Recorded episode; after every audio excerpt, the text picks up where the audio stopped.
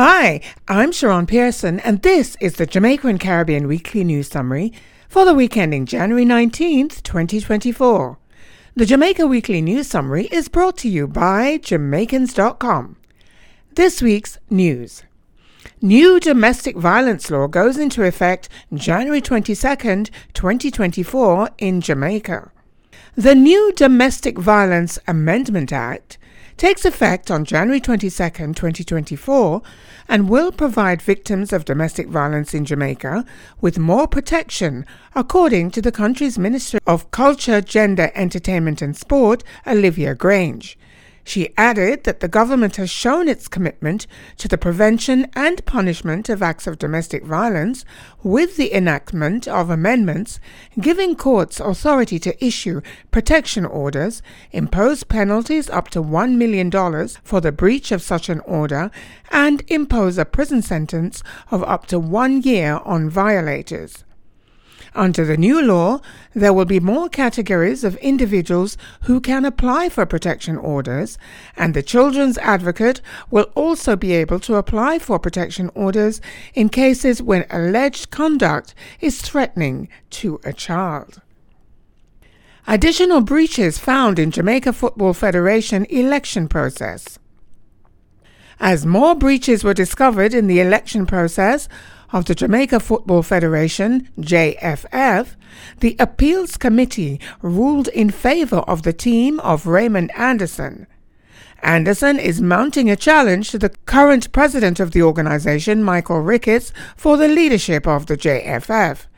The Appeals Committee decision comes after a Supreme Court injunction placed on the voting Congress on January twelfth, twenty twenty-four. The ruling could allow the admission of the Referees Association and Jamaica Intercollegiate Sports Association, both of which should have been provided with a transitional period to organise their affairs, according to the Appeals Committee. The J F F will be contacted by CONCACAF and FIFA for discussions about the situation and to find a way through in accordance with FIFA statutes and principles of good governance. This week's Caribbean news. Canadian student to make history as first woman to represent Trinidad and Tobago in bobsledding. A student and athlete at Saskatchewan Polytechnic, Akenke Oliver, twenty-six, will make her mark on the history of sport by being the first woman to represent her home country of Trinidad and Tobago in the winter sport of bobsledding. Oliver has yet to actually step into a bobsled to date, but will do so within the week. Her first competition will be in the female monobob event at the Bobsleigh and Skeleton European Championship later in January twenty twenty-four. Describing herself as someone who seeks out adrenaline and thrives on it, she added that the high speeds associated with the sport do not worry her. Instead, she is concerned about making her country proud and putting Trinidad and Tobago on the map. With its participation in bobsled competitions, Trinidad and Tobago have the chance to showcase all the incredible talents of the people and hopes to inspire other warm-weather countries to participate in winter sports, she said. The athlete has previously competed on the international level in gymnastics, track, and netball.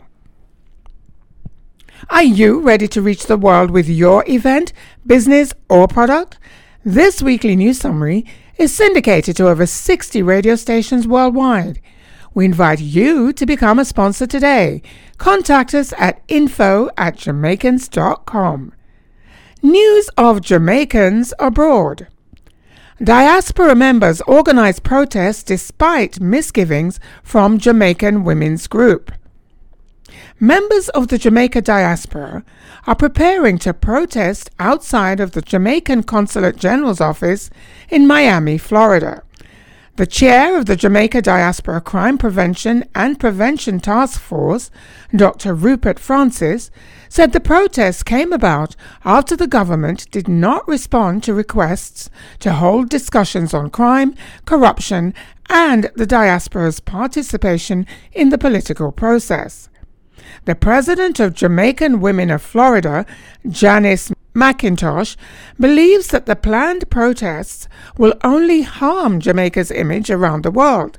She said Doctor Francis's group is being unfair in its demands of the island's government, since some of the issues cited are not unique to Jamaica.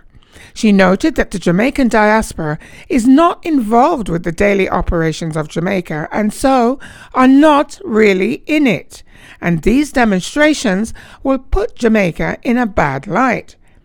Doctor Francis and members of the task force feel they have been ignored by Jamaica's government for years, so the protests are an effort to show the government that they need a seat at the table to fulfill their duties properly.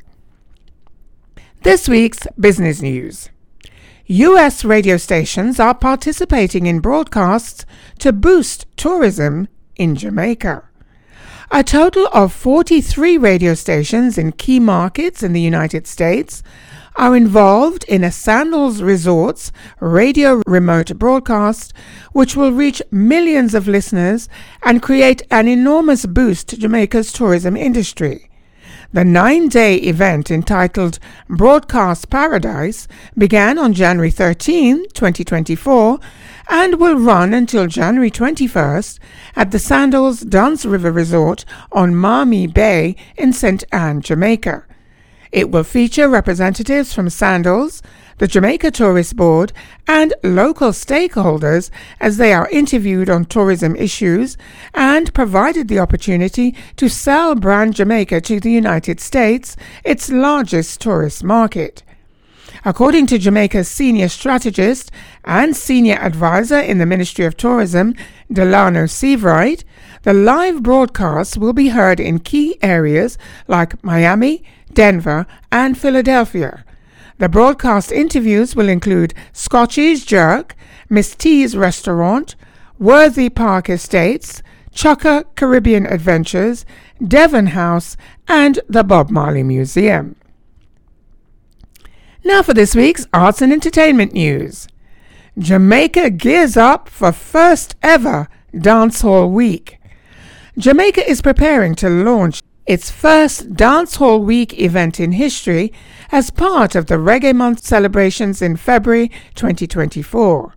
Scheduled to run from February thirteenth through nineteenth of twenty twenty-four, the celebration is designed to honor the influence of dancehall music and to show the unity that exists amongst its stakeholders.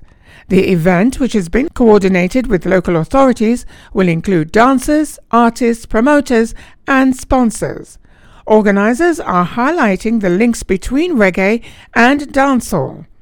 Events to be featured during Dancehall Week include Fashion Roadblock, a tribute to dancehall fashion, and the Valentine's Day Morning Bliss Breakfast Party.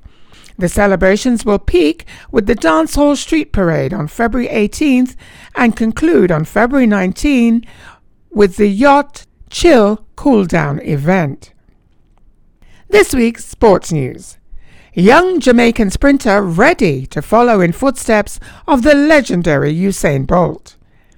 Jamaica's rising sprint star Kishane Thompson is ready to follow his fellow Jamaican sprinter and double world record holder Usain Bolt. He turned in one of the top athletic performances of twenty twenty-three at the age of twenty-two, and he's promising to go even further in twenty twenty-four. Thompson ended the season as Jamaica's fastest man, clocking nine point eight five seconds in the one hundred meters, the sixth fastest time in the world. He also showed his future superstar potential when he finished the national championships in a time of nine point nine one over the distance. He told an interviewer from the Jamaica Observer that he plans to go harder than ever in twenty twenty-four to stay healthy and to show everyone just what he can do. He added that there is no pressure on him in twenty twenty-four because mentally I am stable. He said he was optimistic about his ability to do more and to achieve greater results. Thank you for listening to the Jamaica Weekly News Summary, brought to you by Jamaicans dot com. You can listen to this podcast again at Jamaicans dot com. We invite you to become a Weekly News Summary sponsor.